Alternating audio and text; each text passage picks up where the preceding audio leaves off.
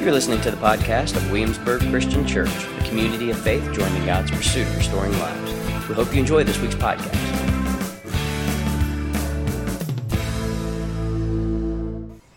So we come to Christmas Eve, and over the course of Christmas season, we have taken time out each week during Advent.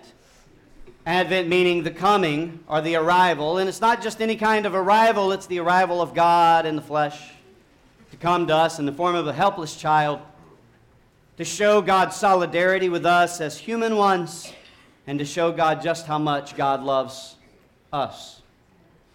And so when God comes to us and breaks the silence of 400 years of not a word and not a peep from God, we remember that hope has come. And in a world where darkness is thick, in a world of fear and anxiety and violence, hope has come. And so we light the candle of hope.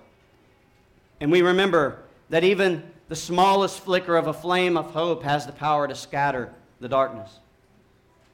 And then the next week we come and we light the candle of peace.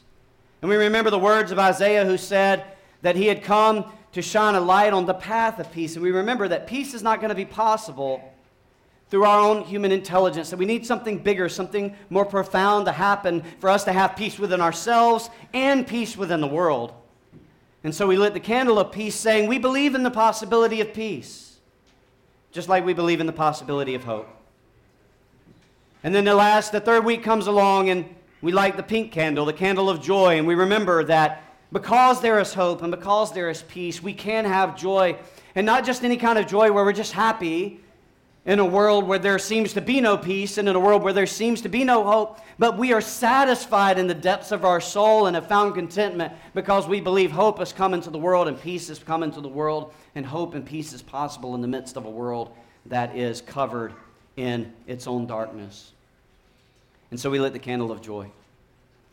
And today, on Christmas Eve Sunday, which happens to be the fourth Sunday of Advent, we light the candle of love. We remember that hope has come to us, peace is possible, and joy is necessary and possible for us, that a transformed life is possible because of the love that God has shown us in the Christ who has come. And on Christmas Eve, we technically light two candles. We will light the candle of love in a moment, but then we light the candle that is called the Christ candle, which you see is the bright candle in the center. And we light the Christ candle toward the middle of our service, reminding ourselves once again that Christ has come. And that when we blow these candles out, when the season of Advent is over, Advent for us isn't over. That's why Advent for the Christian is the Christian New Year. The light of Christ burns, capturing the fullness of the hope and of the peace and of the joy that is possible because the Christ has come.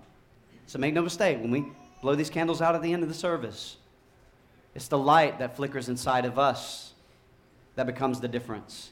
Beloved, we don't keep Christ in Christmas.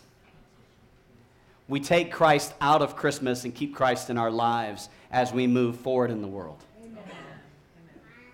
And that is what we're called to do. And that is what this Sunday reminds us.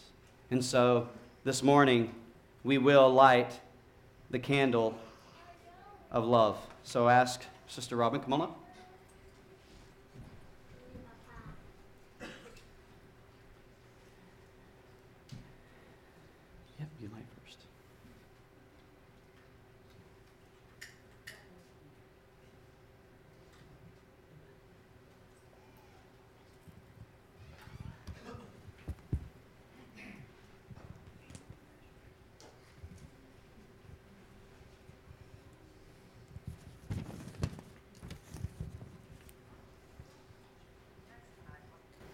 Teach us, God, to remember the Advent season, what love really means.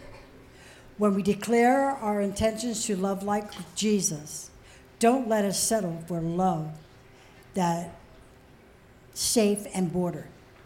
Don't let us love only those who look or act or think like us, or love only those who are deserving and lovable we courageously ask that you teach us how to really love like Jesus. Teach us to love freely, fully, and faithfully, just as you loved us. In the name of Jesus our Lord, who is love. Amen. Amen.